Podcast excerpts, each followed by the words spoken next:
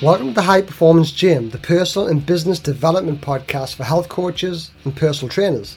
My name is Keith Witherspoon, former personal trainer and gym owner turned high performance coach and lifestyle entrepreneur. My mission is to help coaches develop their entrepreneurial qualities and the business to create a freedom-focused lifestyle. I believe we all have a uniqueness that we need to unleash to achieve this, and this is your genius. Each week, I'll be bringing you an inspiring person or message to help you perform at a higher level so you can become a confident and resilient coach to build the business of your dreams. So thanks for tuning in today, and I hope you enjoy the show. So welcome to the High Performance Gym podcast. So today on today's guest, we have David Wilkinson. So former personal trainer, gym owner, and now performance coach for business leaders. So welcome to the show, David. Hello, my friend. Thank you for having me, and for the second time, mate.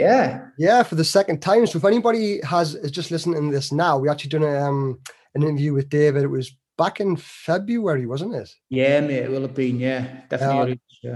And with that interview, David went deep into his experience as a personal trainer and gym owner. It is really worth going back and listening to and listening to his development. This podcast, this episode is going to be a little bit different. It's going to be more about helping trainers and coaches and developing on their journey. And yeah, that's what it's going to be about. But I'm going to apologize in advance because I've had COVID kind of 4 or 5 weeks ago. And when I start talking, I get a little bit tight in the chest and I might have to cough and go to one side and grab my water. So I'm not being ignorant. And anybody who's listening in, if you hear a little bit of a cough, sorry if it hurts your ears. It's just, I can't help it. Just it makes it real, mate. It makes it real. It makes it real. But I might get through it, and it might be cool. So welcome to the podcast, and David. So what? Give us a little background of where you are at now, then. Just a little bit of brief, so we can we can see you, we can see where David's at, what he's doing, and then where I'm at now. Yeah, just like exactly. A little bit.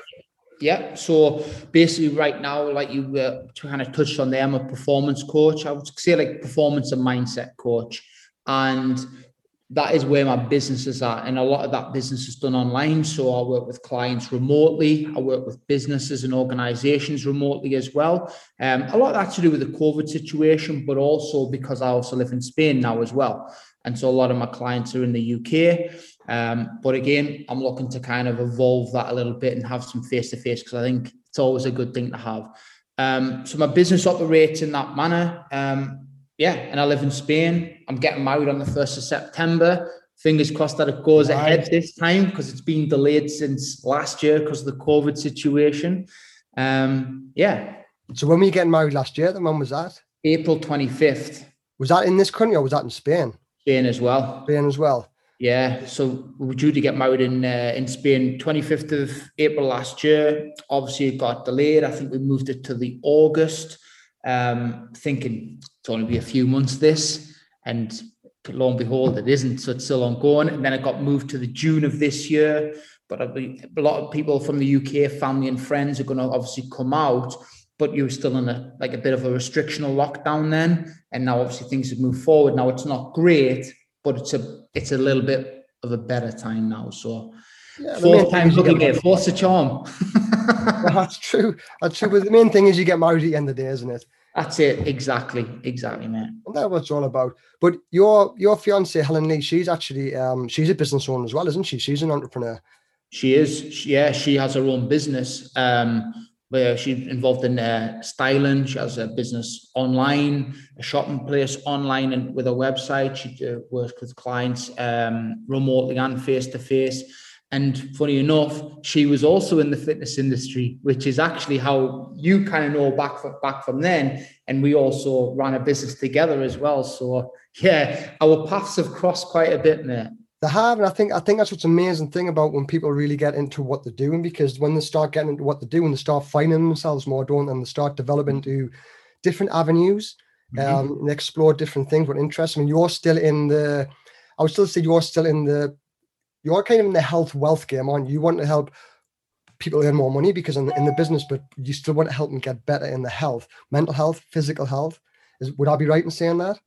Yes, I suppose so. So what people will usually come to me for is people have some form of challenge or issue, whether or not that's the career, business, relationships, life. They're not where they want to be. Maybe they don't have purpose. Maybe they're not getting the results they want. And that there for me is always like a little access entry point into actually going deeper into discovering the limiting beliefs and subconscious narratives that that person holds, not only about themselves, but their life and their world that they live in.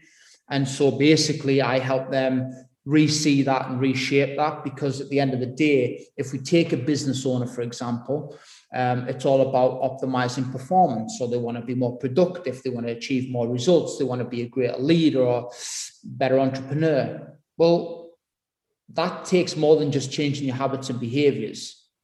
It's about getting underneath it, like under the skin of it, basically, which is interesting because when I was in the health and fitness industry, that's what it was about, changing habits and behaviors. But you realize that it's not quite enough. And so this took me on this deeper journey and a segue towards what I do now. Is health still important? Absolutely. You know, you work with CEOs, leaders. Being healthier mentally and physically and emotionally is key. But there's a lot behind all of that, which if we get a chance to touch on, I think will be good as well. Yeah, absolutely. I think it's such an important discussion, and it's definitely where we're kind of headed with it, because I want anybody listening to can see the development and why, you know, as a personal trainer going into it, you probably have a different mindset to what you did when you were 21. You went into it at 21, didn't you? And yeah. How old are you now, David? 26? 26. I'm 36 on Tuesday, mate. 36. Oh, happy birthday for Tuesday. Thanks, mate. So you've been in it now for like 15 years. So you've experienced a lot. And I think this is really important that when coaches, trainers are looking into it, they can see someone else's development and how they've gone in the necessary journey to get where you're at. And you know, for the next 15 years, you'll develop even more. And I think that's really important. Yeah. So if you could just give us a little bit of a background check, kind of where you started, you know, where you kind of started and where you are now, how that journey looked from where you started to where you are now. Yeah, so we'll just go through like quickly through it, and then if you want to pick any bits up, we can talk. Just so anyone listening can visualize where you started and where you're at now, and go, that makes sense.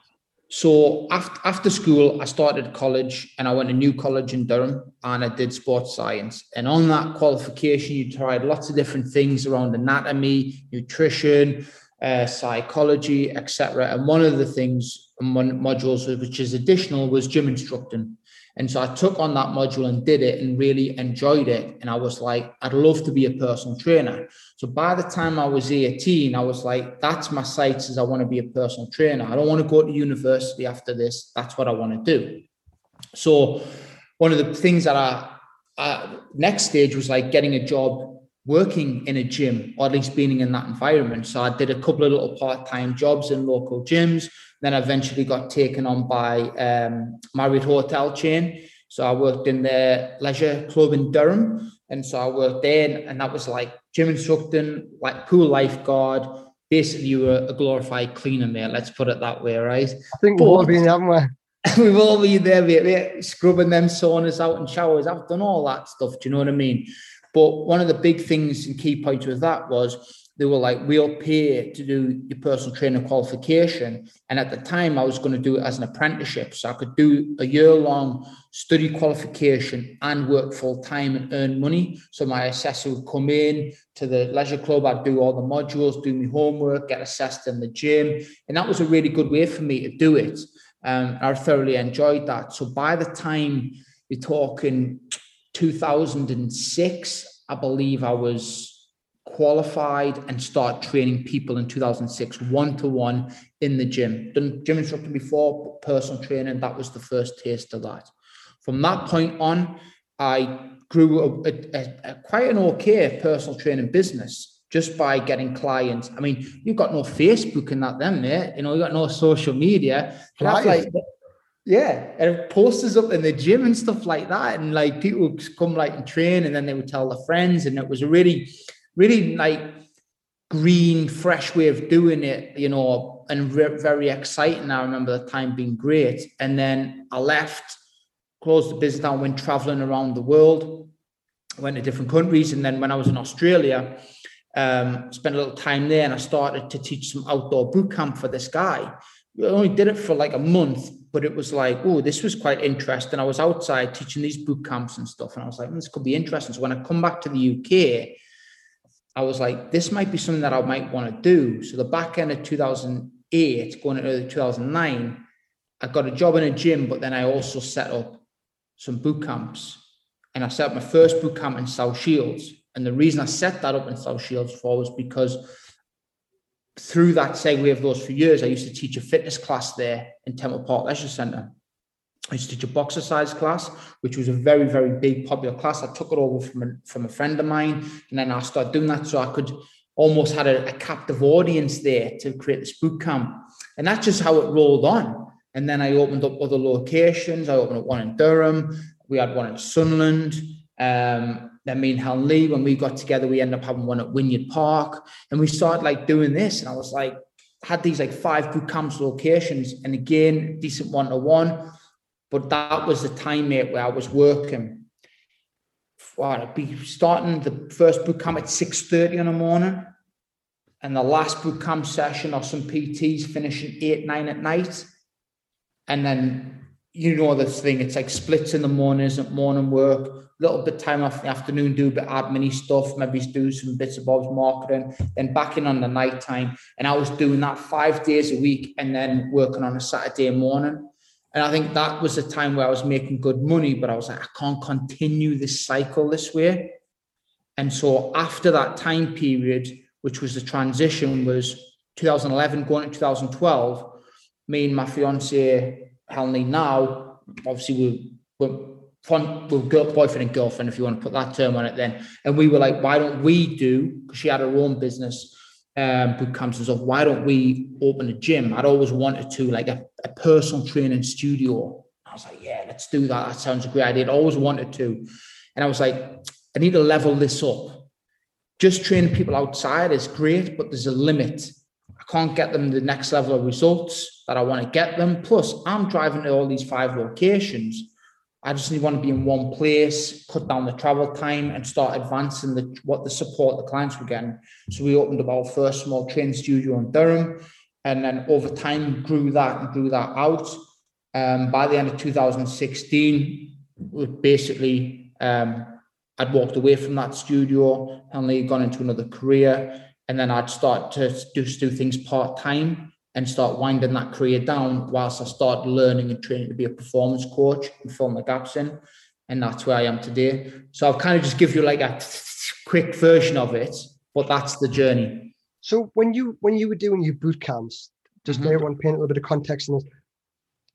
I remember sort of when I first got into it, it was probably about 2009, 2010, when I was at university.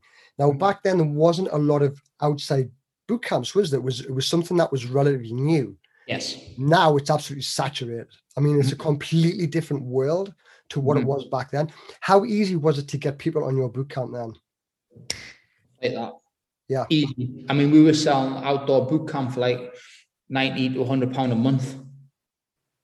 You know, 3 sessions a week, basic nutrition, but it was amazing. At the same time, it was unique. It was different. People had never done it before. People were coming in and like, this is something they've never had, because you're combining personal training and that coaching element with a group atmosphere. It was very new at the time. And that market really did start getting saturated by end of 11, early 12. Like it really started to change. And that was like, I mean, I know people from back then who are still doing it now. Amazing to them. But for us, it was like moving forward. But yeah, it was very easy to do that at that time. You could put a status up on Facebook and you could fill your account. That's what it was like. Yeah, and that's it. I mean, how many people did you have on a regular, like on a typical boot camp? How many people do you have on that? About between 20 and 30, depending on the session. And that was kind of standard. That was standard. Like South Shields was probably the biggest one that I had. You'd regularly hit between that, maybe it's Durham 15 to 20. But sometimes, depending on the start of the year, you might have like 30 to 40 people on it. Do you know what I mean? If it was like, you know, January, February, or, you know, September, October, they would be quite popular times. So yeah, you'd regularly have that. So what was your when you first went in, what was your expectations of being a personal trainer? What did you expect? And did it meet your expectations when you first went into it? I know for me, it kind of didn't, and it didn't. Like, I was expecting just to go and be, yes, I'm a personal trainer, I'm going to get loads of clients, that type of thing. And although I got into it at a good time and it wasn't hard to get clients, it still wasn't, you still had to put the work in, you know, you still had to advertise, you still had to do the business side of stuff, which you're not taught on a personal training qualification. You know, you're taught all the anatomy and the physiology and everything else, but then you kind of left by yourself and you're kind of like, right, where do I go from here? Like, what was your expectations and did it meet your expectations?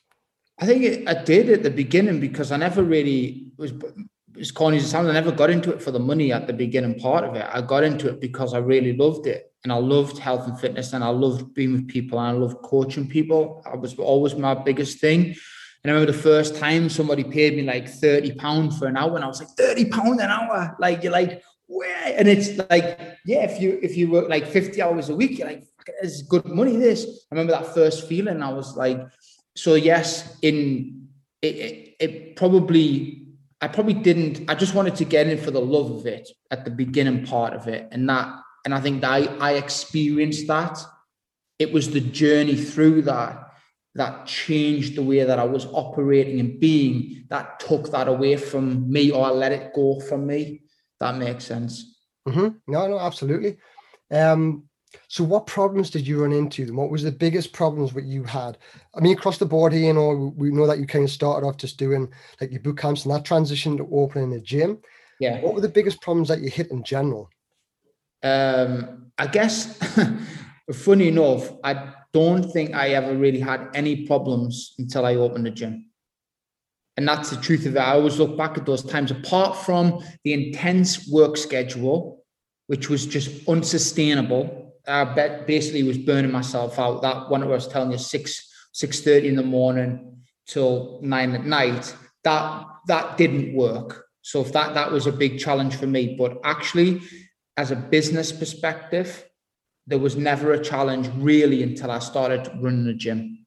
And then that's when I started facing more and more obstacles, because probably when I opened the gym, I thought, this is me now for set life. This is what I want to do. This is what I want to grow. I had no thoughts about ever coming away from it. So did you see that as like a natural progression? I know for me, like I did, online for me, I mean, when I opened mine back in 2015, I didn't know much about online. I used to do various bits, but to me, that natural progression was like, if I want to make a business out of this, then I either have to do something like where you've got trainers doing a boot camp for you, where you're kind of running the show and you have trainers come in and run your boot camps, or you open a gym. And I think for most people, the natural progression is opening a facility. Would you agree with that? Yes, it becomes it though, doesn't it? And what you do is you're around people and you see people also doing it. And I think there is almost a sense of, I need to level up here, and to level up means gym. You know, that's where it comes down to.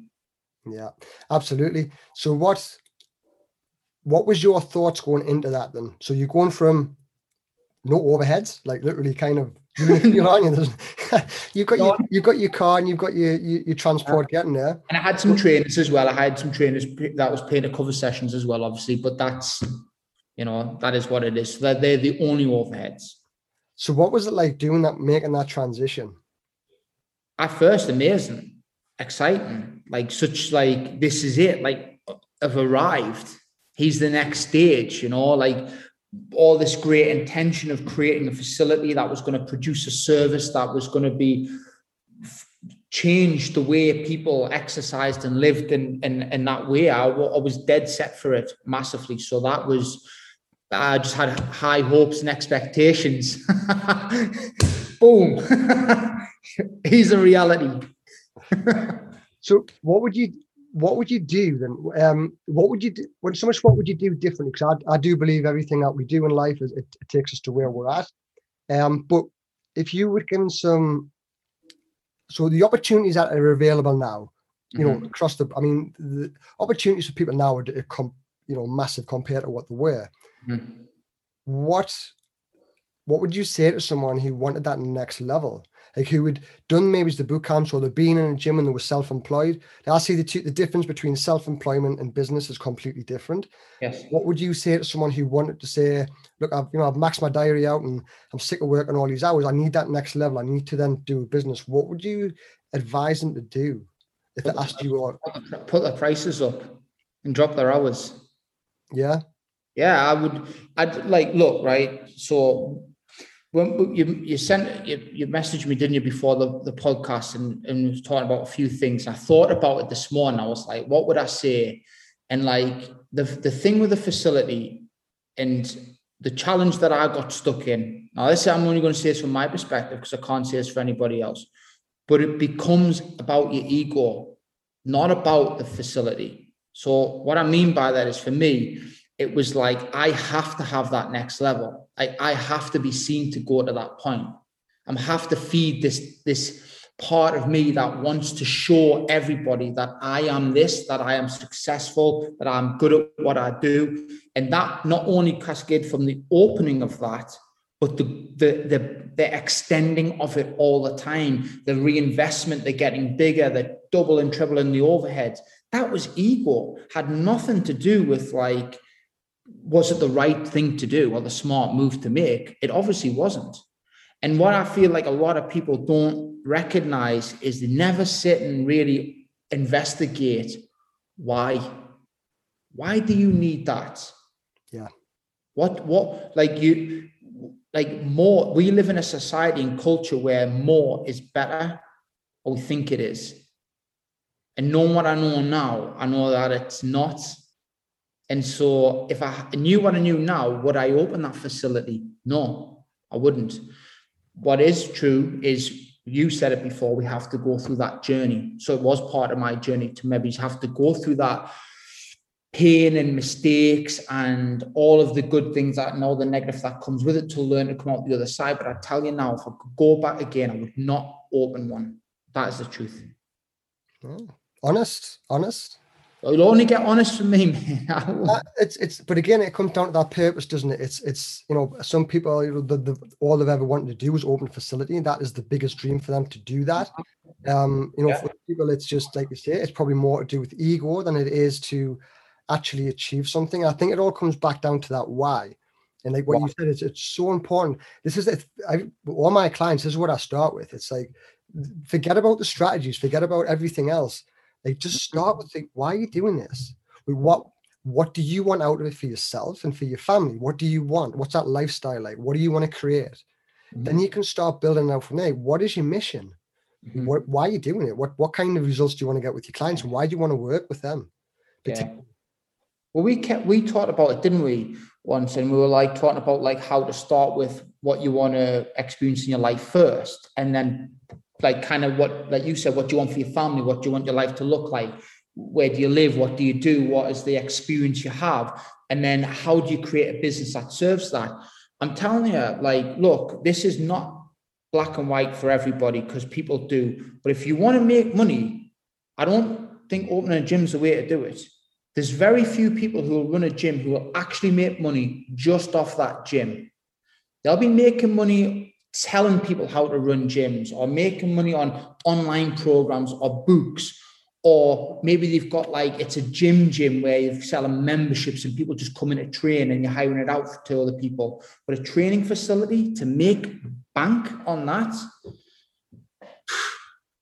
I was making more running boot camps in my small one-to-one business than I ever made in my own gym. Yes, gross turnover was way more in the facility.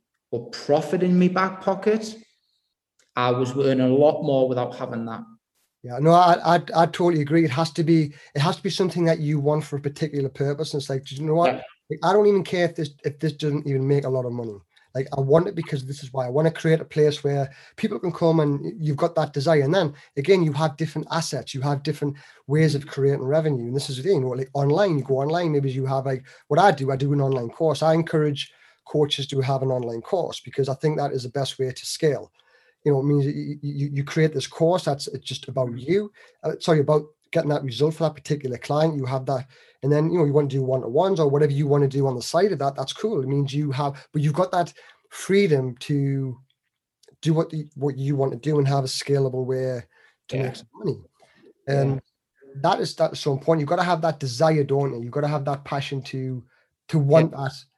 Understand that facility is going to drain a lot of your time. It's going to drain all of your money. Yeah, it's going to drain all your money. And here's another also thing as well, Keith. I don't know how you felt about, but I got into the game to be a coach, right? Which is why I'm a coach now, because it's always been what I've desired. It's always been what I like. Now I coach obviously very differently now than what I did then. Very different mindset and objectives and structure. But you kind of think like, what happened was you ended up being a coach, and then somebody says, or you read somewhere that you need to be a business owner, and then you become a business owner. And with that mentality, which is a great experience to run a business, like we said, there's a difference between self-employed and being a physical business owner with staff, overheads, all the other bits and bobs. I was no longer a coach.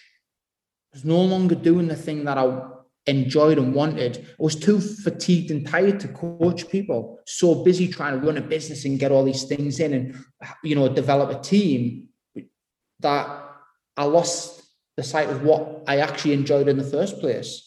So if anybody is listening to this and they're like, I love coaching people, then make sure you keep doing that, because being a business owner takes that becomes the focus. And there's nothing wrong with that. But if you love the coaching, you will start outsourcing the coaching to other people who you then have to start paying. And you think you're going to make more bank, and you don't always, it doesn't always come back to you that way. Yeah, I mean, I'd agree. I think if you want to be a coach, and you have to develop a coaching business, you know, whether that's self-employed or whether you are creating like a business. But if you start bringing facilities into it, then if you start bringing like more offline stuff, then there's a lot of, you have to think a little bit differently. Mm-hmm. If you're online, it's different, because again, you can just create that online asset, which then you systemize, and that's what a business is. You systemize, you have systems that work, and you could bring somebody into it, and they could run your systems, and your business still operates without you. That's the way I see a business. You can step out of the business and you don't need to be there. Mm-hmm. Essentially, so if you had like, you know, your online courses or whatever it is where you can get people in, you can have people run that, or it's all automated, or you outsource the work. You know, that's a big thing what online coaches are doing now. They're outsourcing all of the work. You know, there's like Upwork, and there's Fiverr, and there's all these different places you can get, you know, VAs who can essentially run your business for you.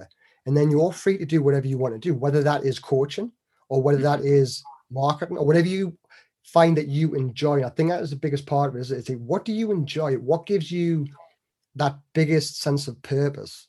Mm-hmm. Yeah, the biggest sense of fulfillment. At the end of the day, you need to be fulfilled by what you do. And whether or not that's online, offline, PT, boot camp, training facility manager, it doesn't really matter, as long as you're like fulfilled.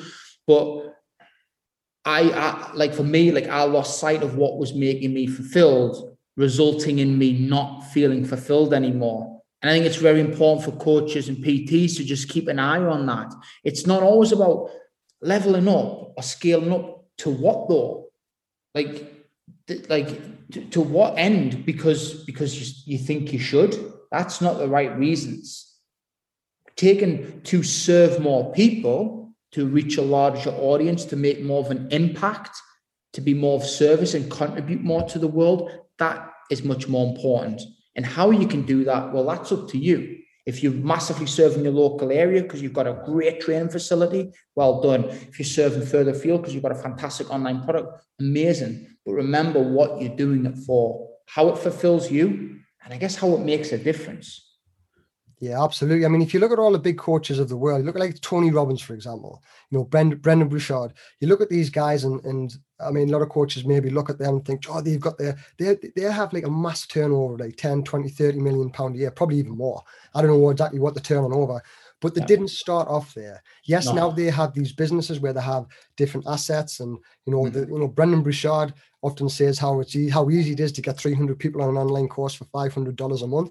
It's like, geez, right? You can't start off there. You've got to start off loving coaching, and that's the difference. You've got to start off being like loving what you do, and then over time gradually building that out. And that is always keeping an eye on, okay, how could I free up some more time? I need to create this asset. but it's actually going to serve my clients better because of this reason. Always putting that client first and think, well, how can I serve them better? But at the same time, get what I want, whether that's more time or more money. I think that should always be a forefront of what you're doing, because, you know, you probably agree with this as a business, as a gym owner, you forget all that. And all of a sudden you kind of realize, I've worked 16 hours a day and like, where has my time gone?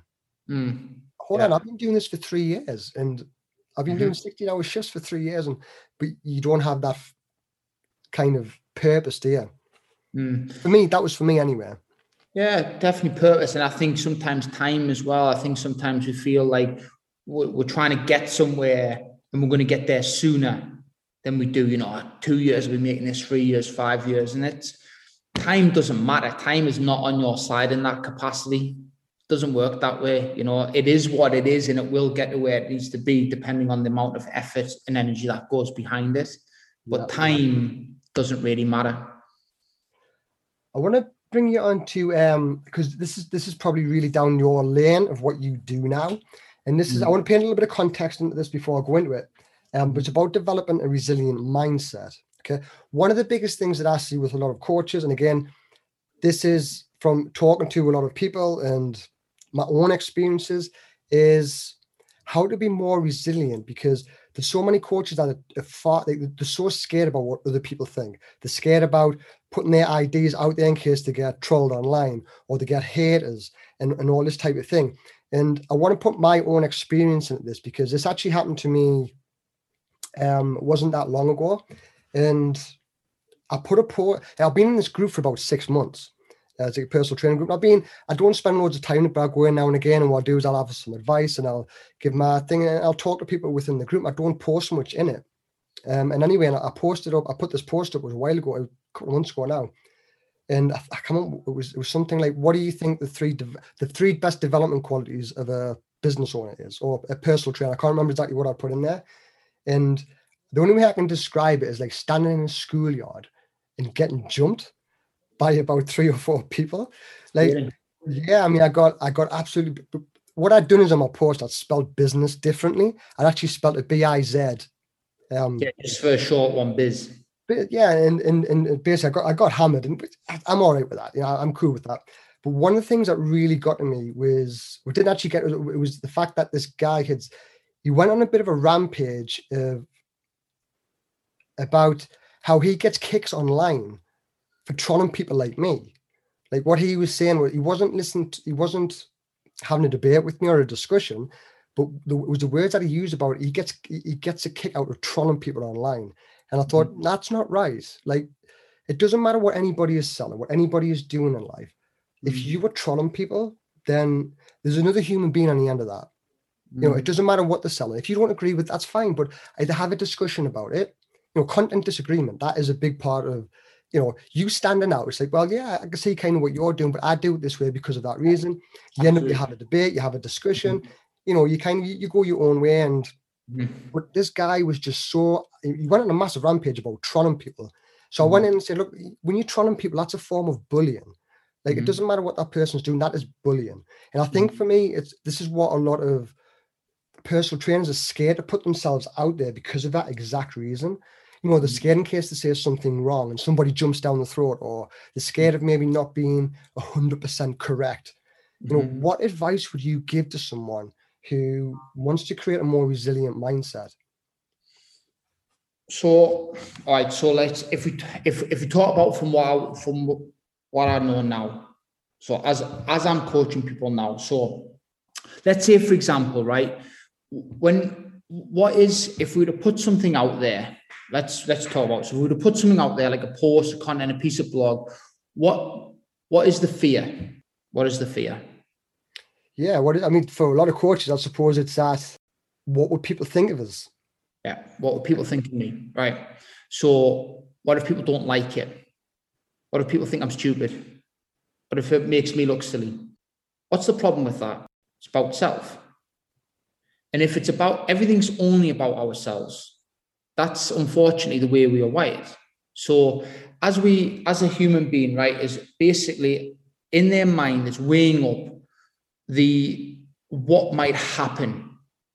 Their mind and their brain is predicting if I put this out, what might happen? Now, we're predicting only threat, aren't we? So we're predicting the threat response, the fight or flight. We're never predicting how excited people are going to be by reading our content. We're never predicting how much this could change somebody's life. We're never predicting how many people it serves. We only predict how it will affect our sense of self if we are rejected by this post, if we're not approved by this post, if people don't appreciate what we've put out. So behind that feeling there's a fight or flight response, threat. Now I'm looking for threats. So my mind and my life is not going to want me to do something that puts me in a position where my sense of self will be affected. So what goes under that? So the next layer under that is basically self-worth, sense of self. Now, what is happening is the person who is about to post doesn't have a strong enough sense of self. They don't feel secure enough in themselves. And why would they? At some point in their life, they were kicked. They were knocked. Something was said to them. Something affected them. At some point in their youth, whatever moment it was, there was an idea created. That person created an idea that they weren't good enough. Maybe they were asked to read in front of a class and they said the first sentence wrong and people laughed.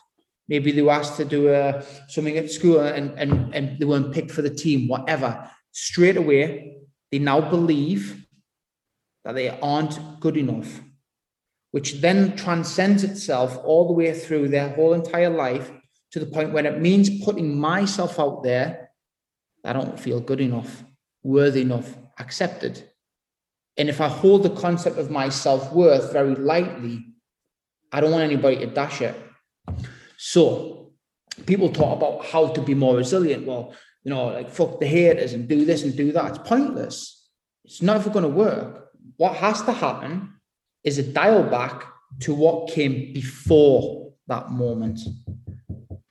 And before that moment, there was a blank canvas. Nothing. You didn't have a sense of self in that place. You didn't think about yourself in that way. So you created it. And from that, you created this sense that I'm not good enough.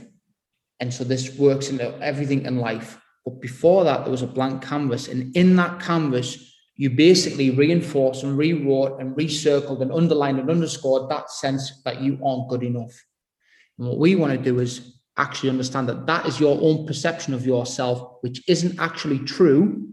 And we'd want to reshape that perception you have and actually discover what is true. Because if you find that most people, if you dial them into what the reason they won't do something for is always down to how they see themselves. It's got nothing to do with the other people. That literally has zero to do with anybody else. We can't stop people commenting on our stuff. We can't stop people challenging us. We can't change people being arseholes to us. This is life. And I'm not the type of person that's like, well, or like, don't get triggered. Like, you're going to get upset. You're going to get triggered. You're holding the concept of yourself very lightly. But no amount of resilience training will ever improve that. It comes down to re-changing your perception of yourself. So you talk about that trigger, and that is... like, as human beings, you can't, what you just said, that you cannot be, you can't not get triggered. There's something, whether that lasts a second, whether it lasts an hour, a week, it doesn't matter what it is. Like, you will be triggered. What will be the process of someone having someone maybe hate on them, for example? A good example of this is, I had a guy on, had Terry on. Terry was on my podcast. I put the podcast post out last week. And one of the things that Terry got was he was quite insecure when he's posting stuff online. And then one guy actually posted something online about him. He put a photo of himself and he's bald, right? He's got like a bald head. And he said, what was it? This guy had come and started slanting him. And he said something about his forehead. Being, that guy's got a massive forehead. So he's trying to pull Terry down. And Terry looked at the post and said, that guy who spelled forehead with the number 4. Like, no, what with the number 4? He spelt like 4, F-O-U-R, head. So then he says, well, actually, that does he not realize that I'm bald? He says, that's not my forehead. My forehead, let's think that's my head. My head. That's my head.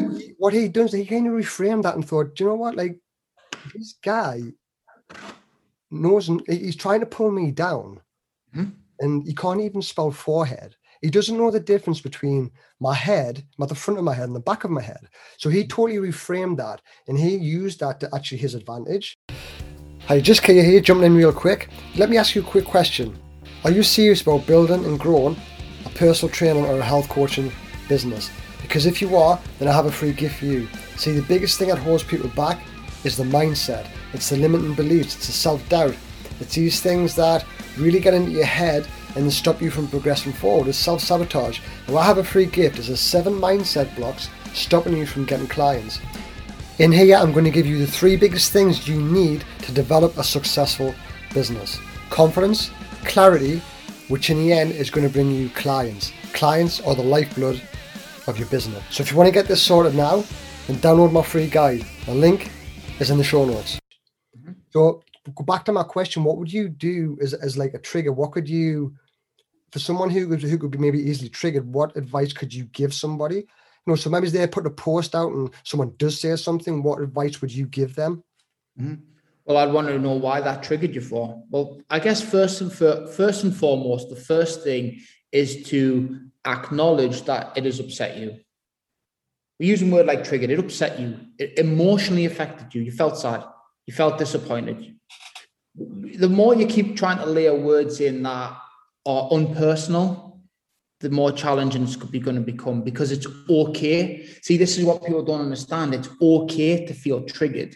It's okay to feel sad. It's okay to feel upset. It's okay for you to feel, fucking, I feel a bit rejected there. Not saying it, but you must meet yourself with compassion, because you're a human being at the end of the day. You're not a machine and you're not a robot. And for as long as you try to build up the force fields to bat all that stuff out, it will also mean it will affect you with other emotional parts of your life. So it doesn't work. So you meet yourself with a bit of compassion here. Yeah, I feel a bit, this is triggered me, this has upset me. Okay, that's okay. I'm human. Give yourself some time. Don't go straight back into a response. Don't go straight back into do anything. Take a step back, breathe, create space. Space from that and you. The next thing is to just ask, why? Why has that triggered me? If you put the attention on why that person wrote that post, you have no idea what life they had. You don't know who they are. You don't know what life they had. You don't know what upbringing they have. You know nothing about them. It's a waste of time. But if you step away and you go, why did that upset me? Why did that affect me? What was it about it? What was it about that one thing that is actually some form, sort of mirror to my sense of self that I might not be fully strong on? Because I tell you now, people understand this. There's a lesson to be learned in every time you get triggered by somebody else. It's not about them. These people out there, right? Do I think this is a form of bullying? Yeah. Do I think it's disgraceful? Yeah. But I also think that there's a perfect opportunity for everybody to learn from this. So whatever somebody says and upsets you, it's a perfect lesson for you to learn why. And what is it in your character that you may not be fully accepting of, or you've avoided, or you could grow through? And that's the process for me. Yeah, no, I agree with that totally. It's asking yourself questions, isn't it? And yeah, man. Why was I triggered by that? Yeah. And then just reflecting and not just why jump back on and hit the response? Yeah. Come away, reflect, spend time. This other human being who's wrote this obviously doesn't reflect or have time to think about their actions. What a shame that they're not self-aware, but you do. So if you meet yourself with a compassion, take a breath, step away from it, create some space, then reflect on it when you've come down a little bit and just investigate to yourself. There could be an amazing lesson there to learn about personal growth.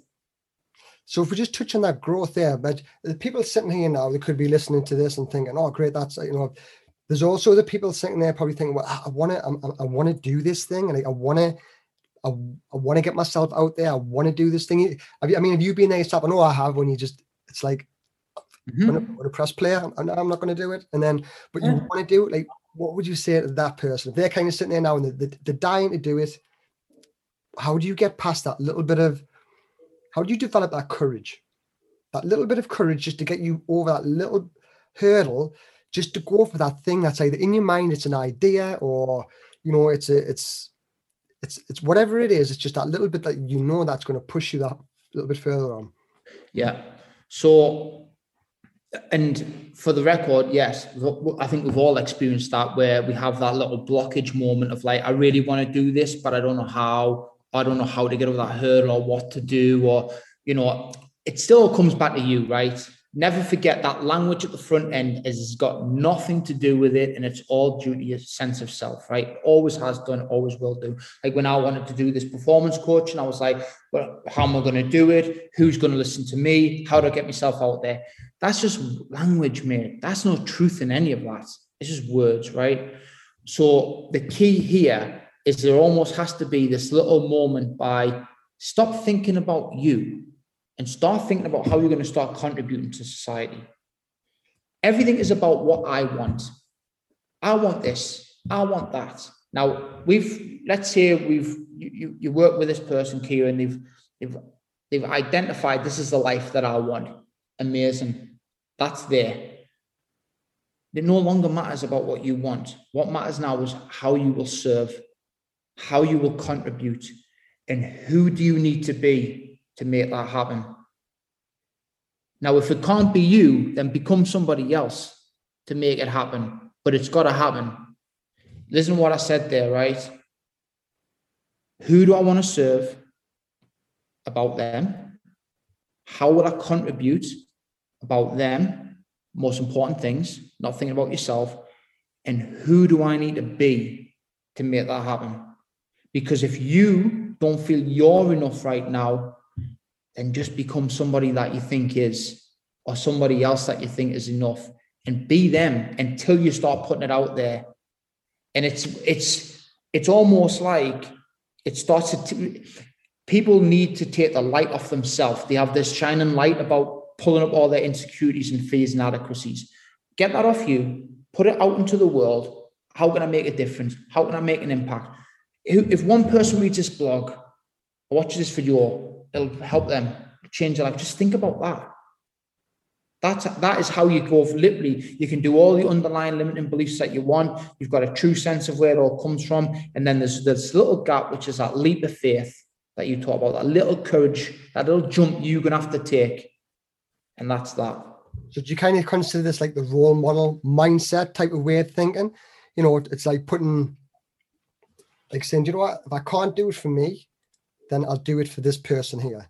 Mm-hmm. You're doing that. You've been the role model. What kind of person is that? What does that person need me to be? What kind of person does that person need me to be? So mm-hmm. I can be a leader, a role model to them. Mm-hmm. There has to be a moment where you've got to get over yourself. And that's the gap bit, that little courage bit. Actually, the courage is to get over yourself. To get over yourself means then I'm no longer in my way to be of benefit to the world. And so whose life can I benefit from this? Who can I make a difference to? How can I share this message? But I suppose in that respect, and the person who is having that struggle is like, who do I want to be in the future? I might not be that person now. Who do I want to be? Like, if I was that person, what would that person be doing right now to get over that hurdle?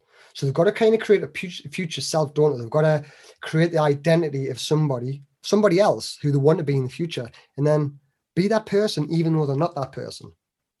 Well, you know what? They are that person deep down. They're just in their own way.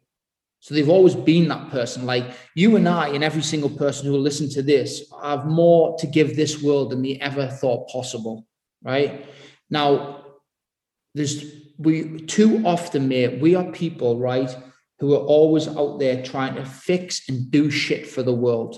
And the world doesn't need more people to do shit for it. The world needs more people who are at peace with who they are and come to this life with more love and compassion for the world. And if you do that, and I'm not talking about hippie stuff here, I'm talking about love and compassion, about giving out to the world and be at peace with who you are no longer in your way. Each one of us has the There's so much to give, but the only thing standing in our way is these insecurities that we see of ourselves, these judgments we have of ourselves. So the person you actually want to be is the person you have always been. You just, your sense of self is in the way.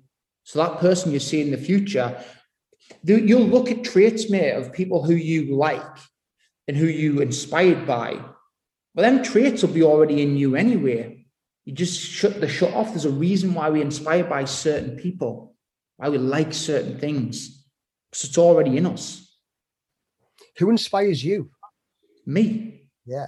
Who do you? Who we all look up to someone, right? We all look up to.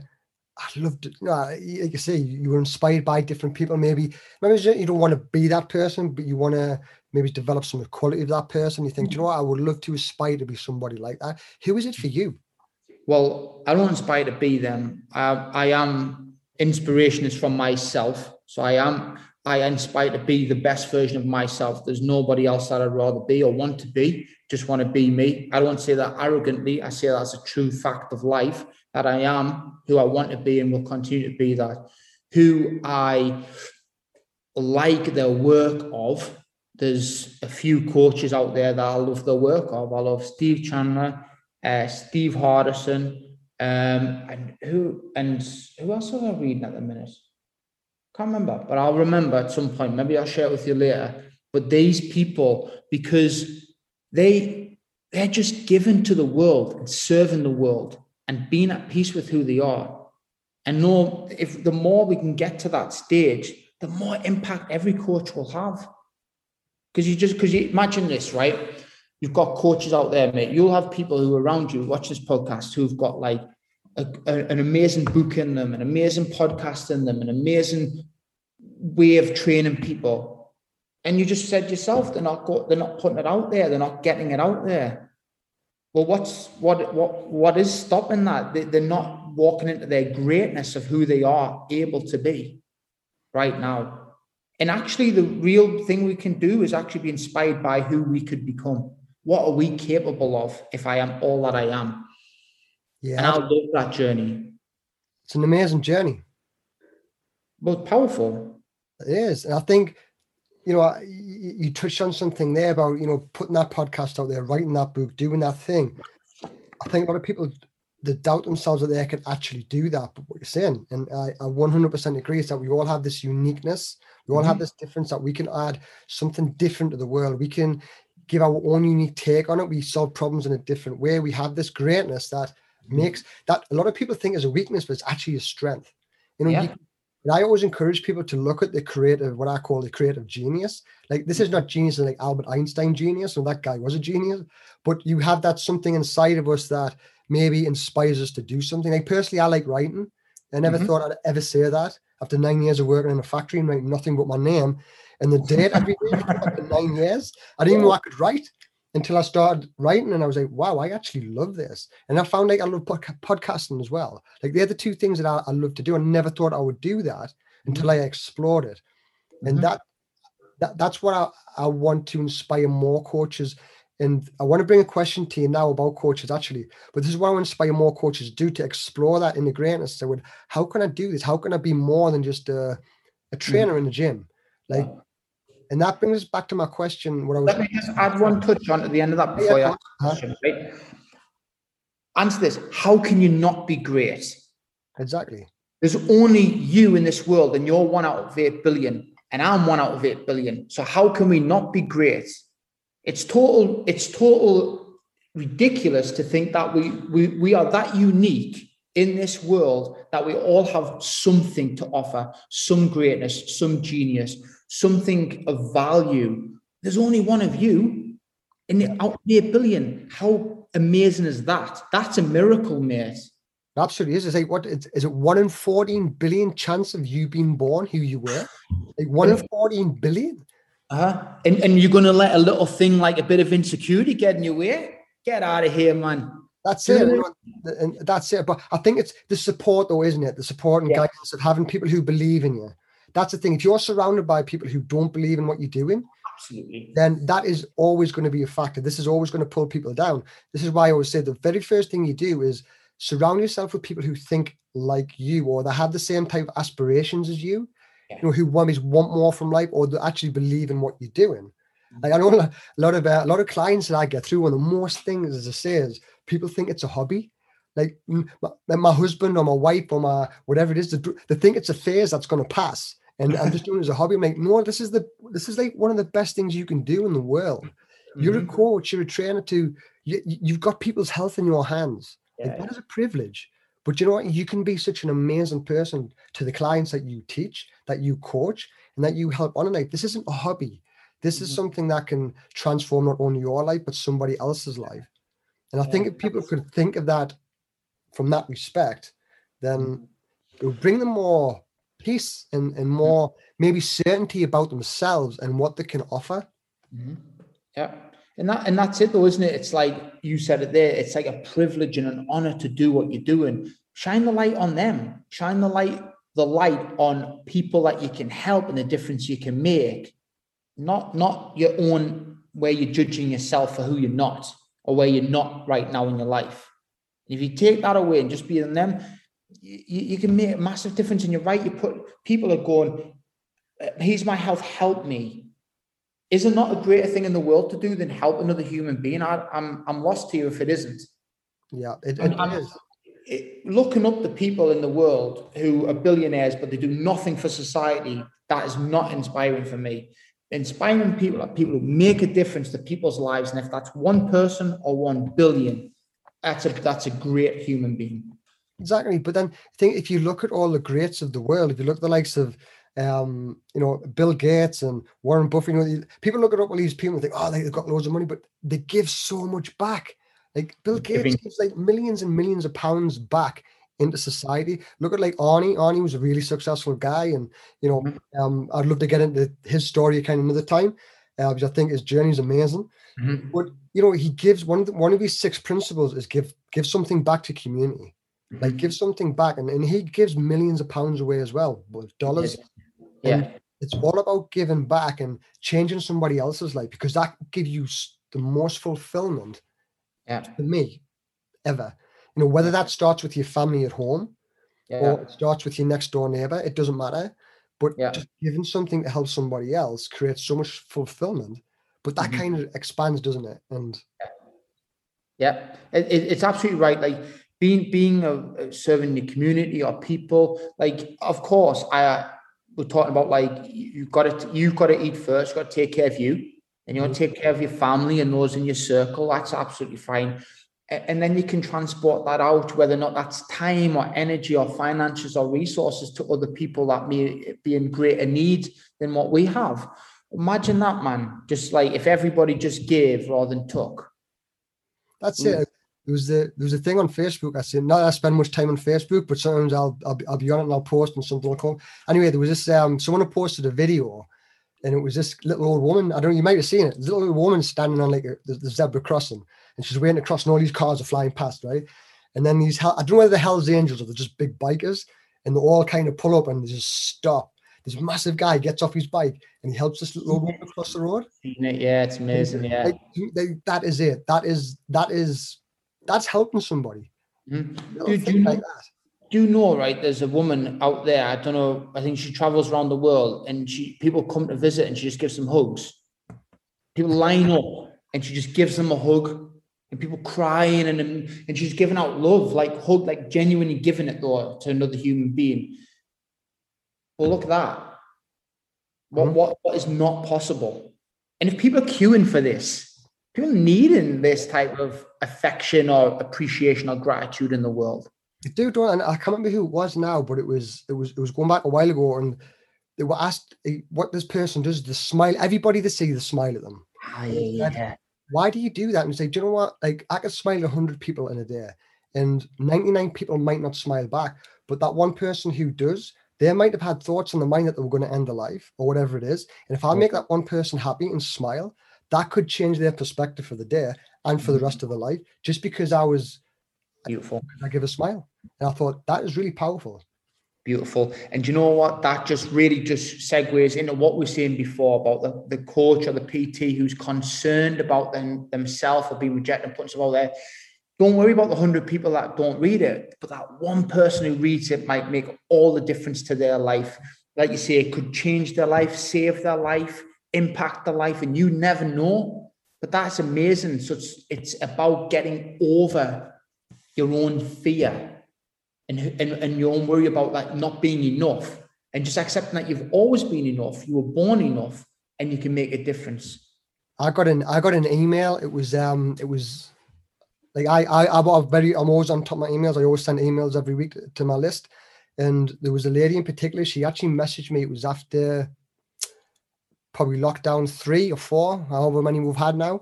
And one of the things she said was she never, ever responded to any of my emails. And she responded one day to this. She said, I just want to thank you for everything all your emails that you've been sending through lockdown. She said, you'll never know how much like yours, because I tell people the truth. On my emails, I just tell people how it is.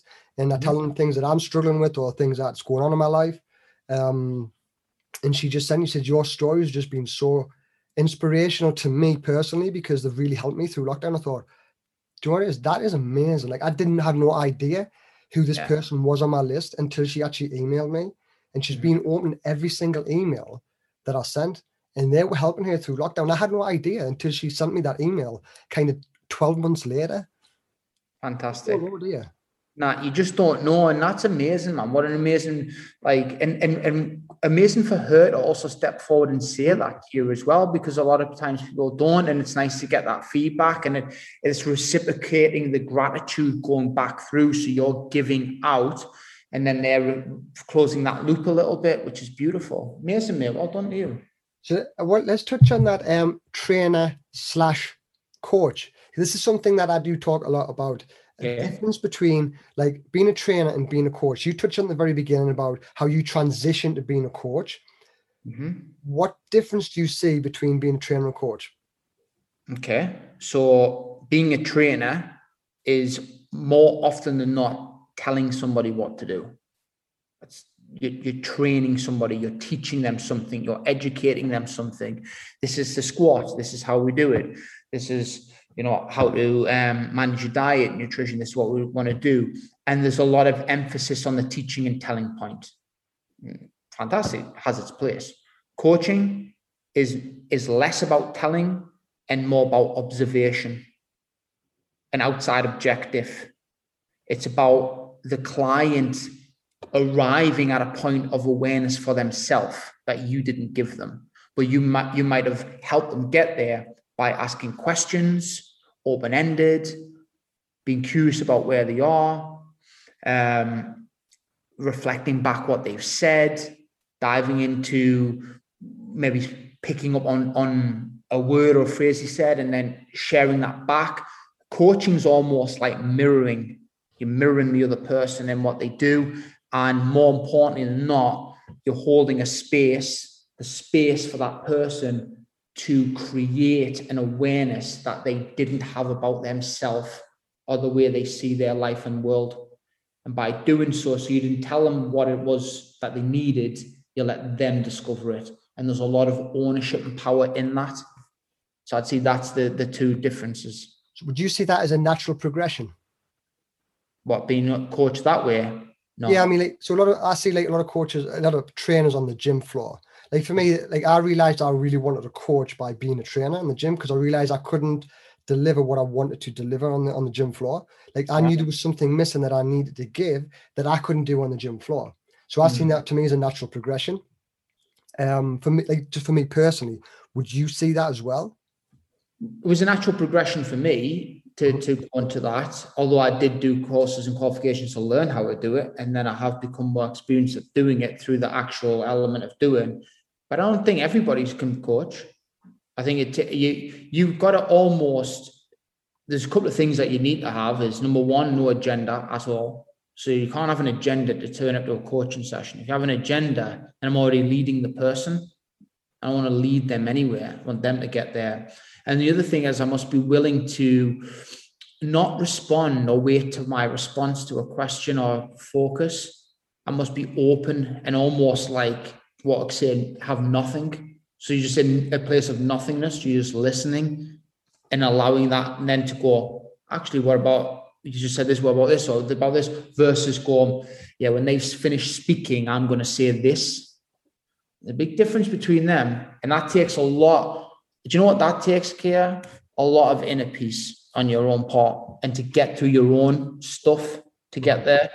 Because I do a lot of work on my own stuff, on my own coach, my own person that I have to go to. I say have to, need to, want to as well, to help me clear through all my own stuff. Otherwise, I find it gets in the way of the coaching relationship. People don't always recognize the power of coaching and what it does until you've had it. Yeah. And then when you do it, and I didn't, mate. When I first started, I was like, come out the training game, and then I was like going to coaching. Then I had some basic understanding. I was like, shouldn't I be doing more here? Shouldn't we be like setting some big goals here and like, you know, breaking all this down and let's get a strategy in place here? And I was doing that. That's not really what it is. There's a definite big distinctional difference between the two. Yeah, nice, nicely put. I like that. What advice? Answer it. Absolutely. No, it was great. I love that, because I think it's our natural. I do think, again, not everybody has that natural progression in coaching. I think I definitely agree with that. You either have it in you or you don't, which I think is maybe not a bad idea to, if you are a trainer and you do see yourself more as progression, then maybe it's the biz, like opening a gym or something along them lines you could be better suited to.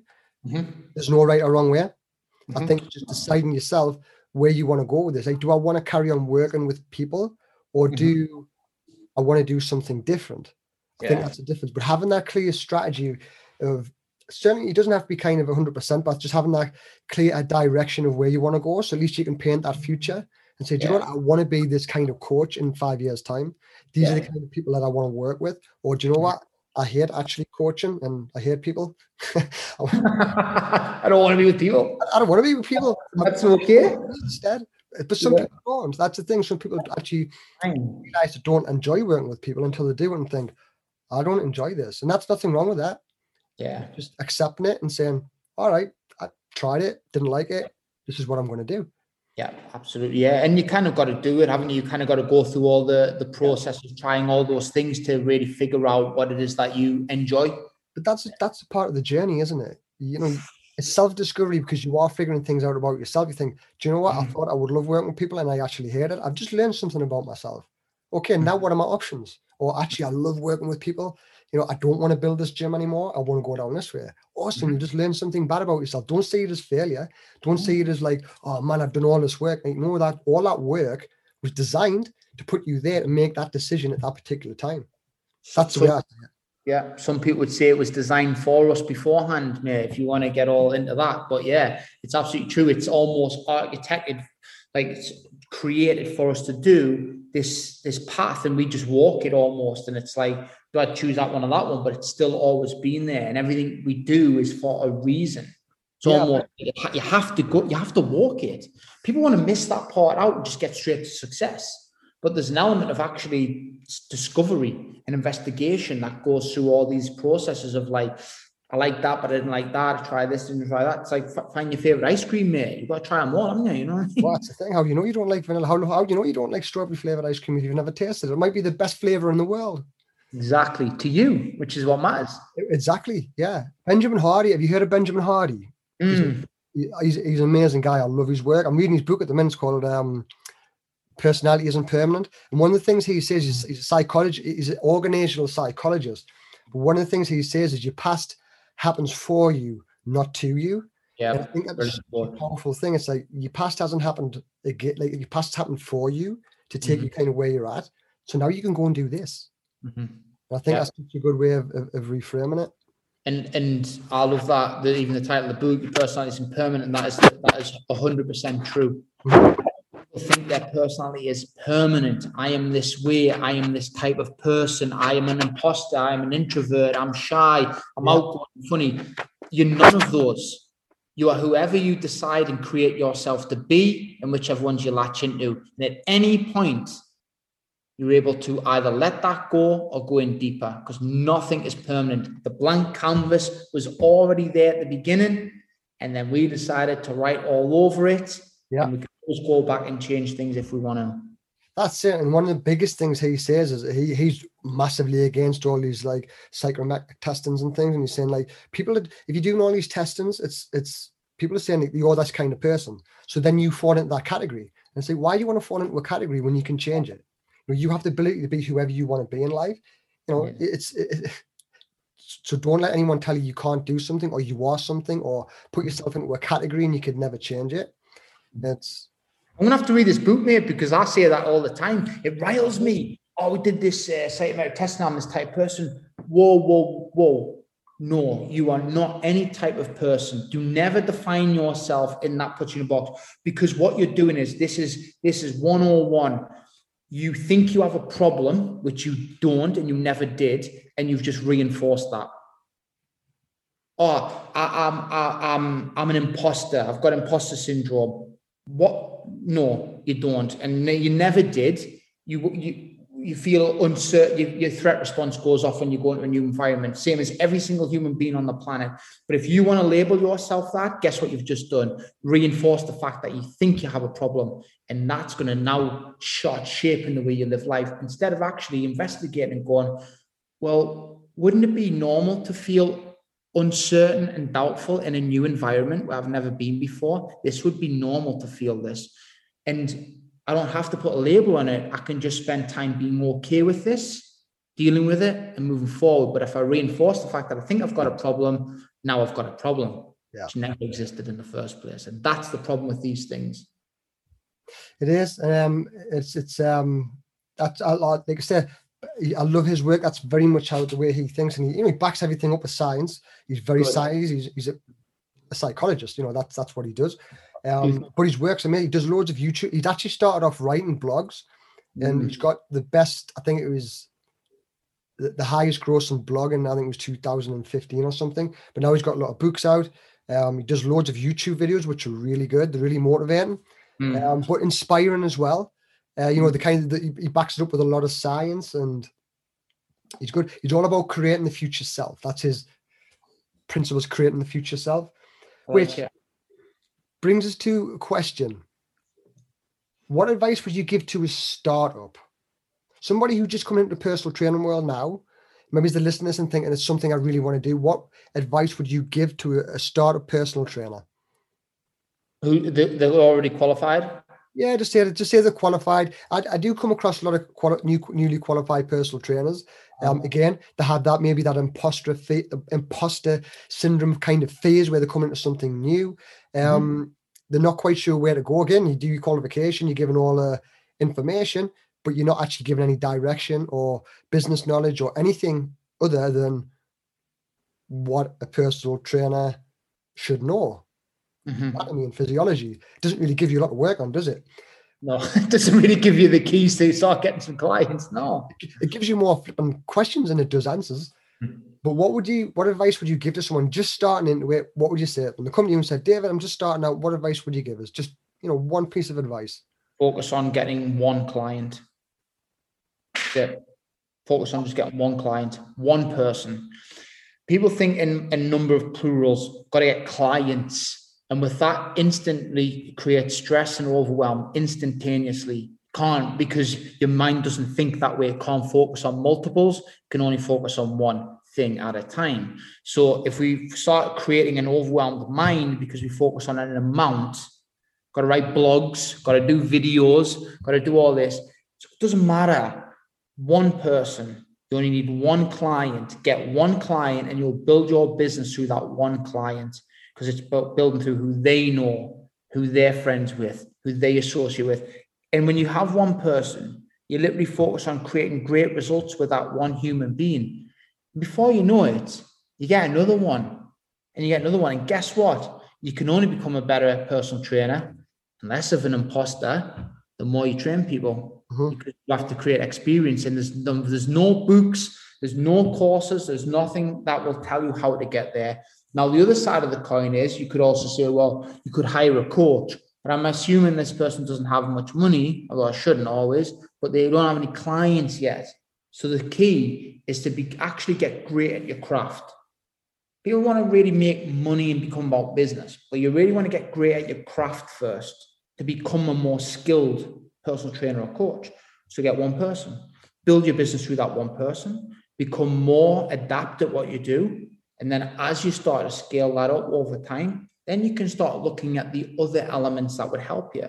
You know, putting content out there, building a business out there, doing other avenues out there, hiring a coach to help you develop further as a human being. Yeah, I would say. Yeah, like it. So the other one then, what would advice would you give to someone who is stuck? Now, again, I see this a lot where people, you know, they start off for a particular reason. You know, maybe they've got a strong why at the beginning, they got into it for this reason. They get sort of 3, 4, 5 years down the line, mm-hmm. and then they start to lose confidence. And then again, I've got a client at the minute who she's been in for 5 years and she just totally lost her confidence. She actually left the industry because she lost all of her confidence. Now she's back into it. She's been working with me and she's totally developed. Like she's just got this newfound just inspiration because of what we've been doing. So if you had someone like that, what advice would you give to that person? It depends on why they're stuck though. So it's maybe someone who just lost a lot of confidence in what they've done. Again, yeah, I agree. It depends on why they're stuck, but maybe someone who's been into it, they've seen some success, but they've got that point where they're just not feeling fulfilled. Or is it because it hasn't worked out the way they thought it would? Yeah, potentially. Because that's often what can happen for people. We talked about it earlier, time. I think I should be further forward and further on than I am. Uh-huh. What that does is starts to, like, look, people can be stuck for a million different reasons, but let's just take that one example. Because I don't think there's a one solution to that, because stuck could be for many, many different reasons. But let's say we went down the route of, which is a classic, I think or thought that I should be further forward than I am. Right. Well, you've just gone against that reality. So what you've just done is now you've created stress and, the worst thing, pressure.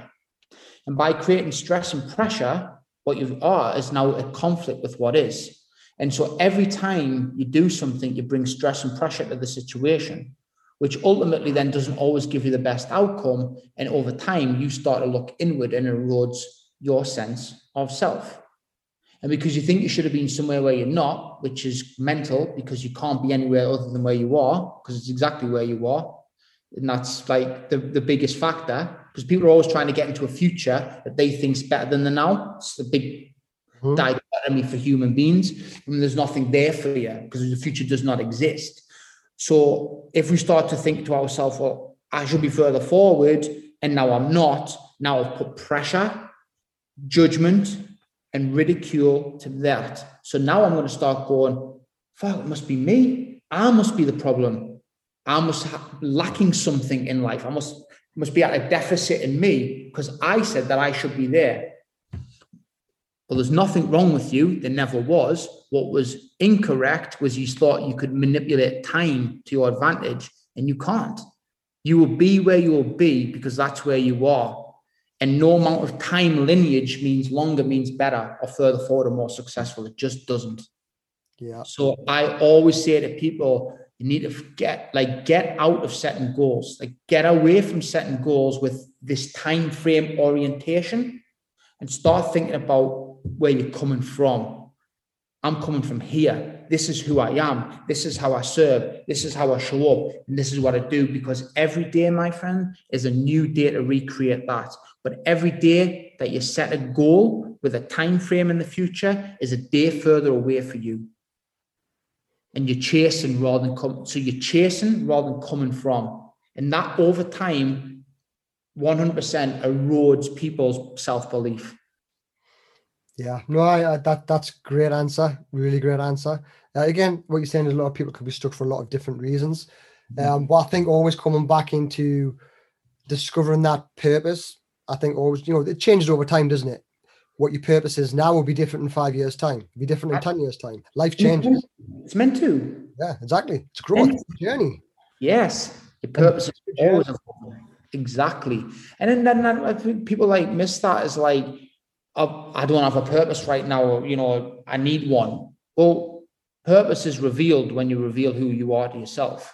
So that actually, the more you understand who you are and the more you go through your own journey to reveal more of yourself through life, your purpose will then be revealed, and that new purpose will be where you are in your life. So what you had in your 20s won't be the same in your 30s, won't be the same in your 40s or 50s or even 60s, because it has to naturally evolve with the discovery, or I like to say revealing to you who you really are.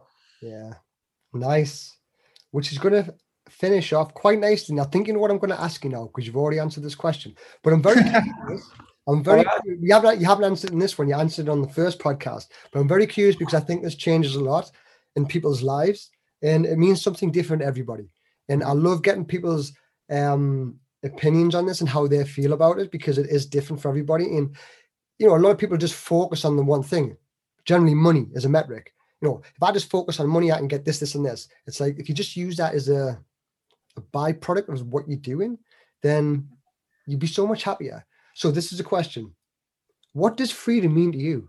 I told you last time. Yes, you did. I'm interested in what it is now. Freedom for me right now means like inner freedom, inner peace.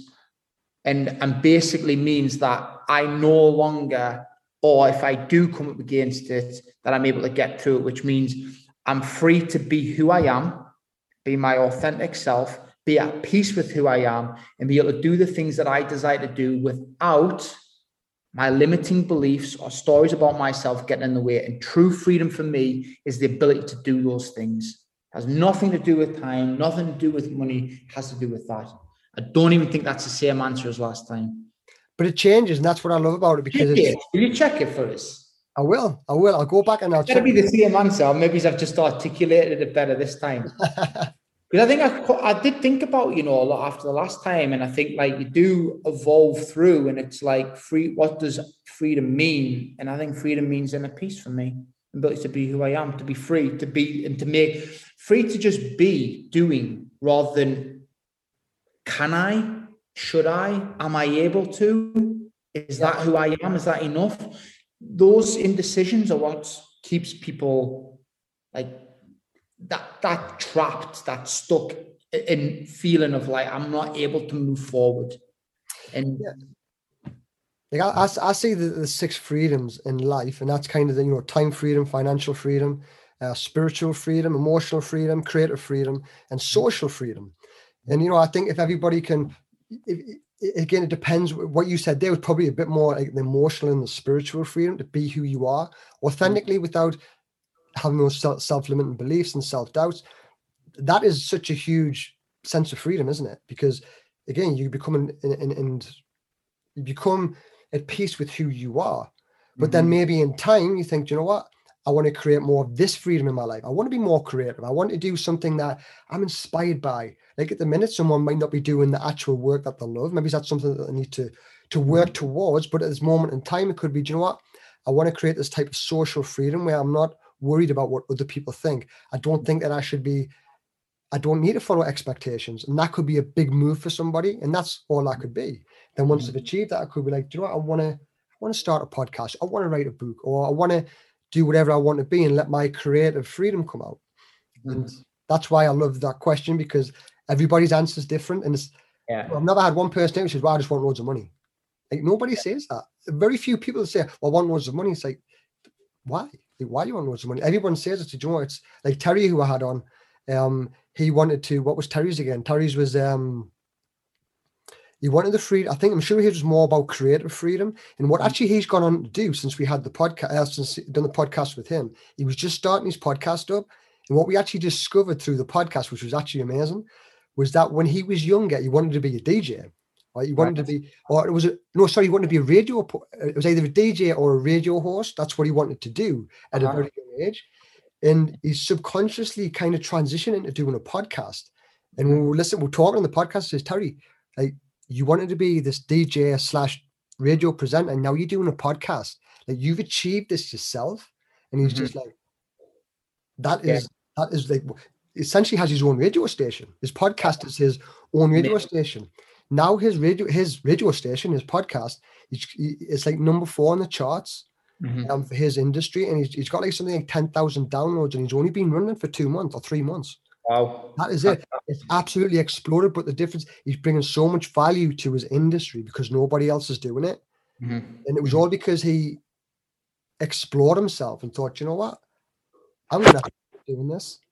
Yeah. And I think it's just amazing how you can just do that. And that to him was his, that was his freedom. Yeah, and that's fantastic, and it still comes from freedom in his own mind at the end of the day, because I think all those things are accomplished when we're able to take out those roadblocks that we're just not aware of, or we're just not even aware of that thing. Do you know what I mean? Like, he was not aware of that, so he was not fully free. But when he becomes free, everything then becomes available. Yeah. I think money's always the byproduct anyway. Like, do people need and desire and want money? Well, of course they do, because that helps life move a little smoother, if you want, a little bit more opportunity, gives you a little bit more space to help your family, to help others, to serve, to give the life that you desire as well, to even enhance what you do. But it's always the byproduct of everything else. It has to be, you know. And that's what I was saying to you right at the beginning. Like, people will always come in like with the sense of like, I'm not making the money I want. I'm not where I want to be. You know, my life's not where I want it to be. I'm not on purpose. That is just an access point to actually what is going on underneath. Because none of that is true. I mean, it feels true to you in the moment, and we've created a problem around it. But actually, when you go through all of that and dial back, there's a lot, there's the under stuff that needs to be taken care of, to then allow the freedom in those parts of life. Absolutely. It's a constant journey, isn't it? Well, mate, right? Like, this is the thing, right? What's the end? Death. There you go. That is it. Death is the end. We're all going one way at the end. So our paths might all be wide as this, but the end point is this. And it is the end of life, or the end of our physical being, if you want. So we all go in that way. So the journey only ends when you take your last breath. Absolutely. There's no like, this is what I always talk to people about this as well, mate. Like, I'll be happy when I'm there. I need to just get there first. Once I'm at that point, then everything will be fine. There is no point there. There is no end point. There is no getting to anywhere. There is here and now. Your past no longer exists anymore. It is done. You can't look there and go, oh yeah, now there it is. It's coming with us. It's finished. And there's nothing tomorrow, because it hasn't even started yet. Mm-hmm. So there is only here. And that's the magic of what you can do right in this moment, in this next minute or next hour of your life, to do something remarkable. Something that you never thought you could do. In this moment, not waiting till a point in the future, not waiting till you feel more confident, not waiting till you feel happier, not waiting till you've got more money. Now, and that's all we have. Yeah, absolutely. You can just be who you are today, and then 1% improvement every single day will take you to wherever you want to be. That's the way that I look at it. 1% improvement every single day. Look to get a little bit better, whatever that is for you. You know, whether that's with your health, with your business, with your fan, it doesn't matter. It's just 1% improvement in the direction that you want to go will compound over time, and then you'll be more fulfilled, you'll be happier, you'll have more freedom in your life, whatever that means to you. Mm-hmm. So, and that there is really a thing of beauty, isn't it? Because that is the purpose, I guess, is to be all that you are capable of, to do that you are all capable of doing. Then that's really the purpose, and whatever that might be, whatever area or industry or part of the world you place that in, that is it. So you constantly leveling up the way that you see yourself and your mindset, and becoming more aware of everything, then gives you the freedom to pursue all the purposes that you want, and all the directions and passions that you want, to make a difference to your life and those around you. And that is the journey that we will all be on, should we want to undertake it, man. Awesome. Perfect, mate. Thank you again for having me on. Thank you for coming on. That was amazing. I hope a lot of people, I'm sure they will, get a lot of value from that. But just before you go, Dave, where could people find you? Yeah, so website is iamdavidwilkinson.com. So if you go to my website, iamdavidwilkinson.com, it's got my blogs on there, got what I do on there, services on there, a little bit about me on there. For social media content, I'd go to Instagram, David Wilkinson Coach. Although I'm not using it that much at the minute, but that's just a temporary thing. It's on there, David Wilkinson Coach, or LinkedIn, my name, David Wilkinson. And follow me on those things or those channels. And there's all, I always share videos, ideas, content, thoughts, posting. So, you know, people can take from it what they want, the insights that are relevant to them. Awesome. So if you listen to this now, I'll put all of the links into the show notes. So you just need to click on the show notes and you can go to and check David's workout. So thank you for being on today, David, again. Yeah, been an amazing guest. Thank you for your time. Thank you for having me, mate. I really appreciate it, pal. And good luck with the wedding. Oh, yeah, cheers, mate. I'll need it. Thank you for listening today. If you got some value from this, then please play it forward to someone else so they can continue to improve their life, expand their awareness, and use these tools to help them grow. So make sure you copy and paste the link and share with a friend who you think would find it very interesting. If this is your first time here, please hit the subscribe button right now on Apple Podcasts or whatever platform you're listening from, and leave us a rating or review, because every time you get a rating or review, it helps us improve the quality of the show. But more importantly, it helps us spread our message to impact more lives and help more people. And that's what I'm all about, impacting more lives so we can grow and be successful in our own right. So thank you for sharing your time with me today. And remember, everything that has happened so far in your life has led you here. You have a mountain of value right beneath your feet that you can use to impact the lives of others. This is your superpower. And as always, don't be afraid to think differently and never give up on your dreams.